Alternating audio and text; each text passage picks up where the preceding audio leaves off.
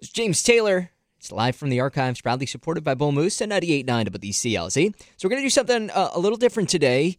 We're going to be doing this once a month. I've got with me on the line Louisa and Karen from Now You're Cooking up in Bath. They do these great weekly online cooking classes, and they do these every Thursday. So we're going to get an inside scoop about what is going on for tomorrow. So Louisa, Karen, thanks for joining me. Yeah, it's fun to be here. So what you guys do is you've always done these cooking classes, but because of the pandemic, you guys have turned them into these virtual cooking classes. Can you tell us more about what these are? Yeah, so since April, the beginning of April, every single Thursday we've done a live demo on Facebook.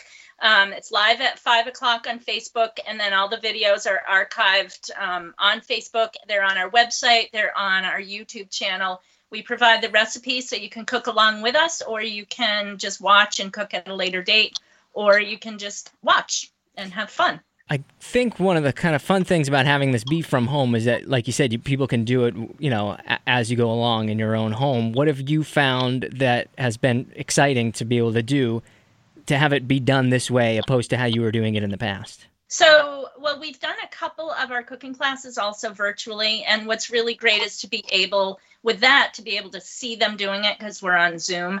With the Facebook thing, there's constantly comments coming through while we're doing it, so it's nice because the person that's filming can ask us live questions while we're actually cooking, so that's been really fun, and it's just great to know that people are getting back into cooking and doing stuff at home on their own. And not just, I want to support the restaurants. I'm not anti-restaurant, but it's great to see people cooking at home again. It's really cool.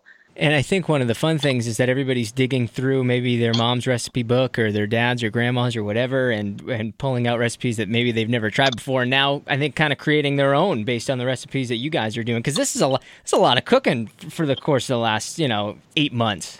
Yeah, exactly. And we have no plans to stop. It's been really popular. So we're going to just keep on going until we run out of recipes. So, and that's impossible, right? Exactly.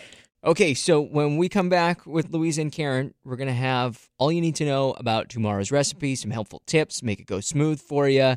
If you don't know anything about cooking like me, this will get you going on the right path for tomorrow's recipe. Right now, it's Brandi Carlile on Live from the Archives with Turpentine on CLZ.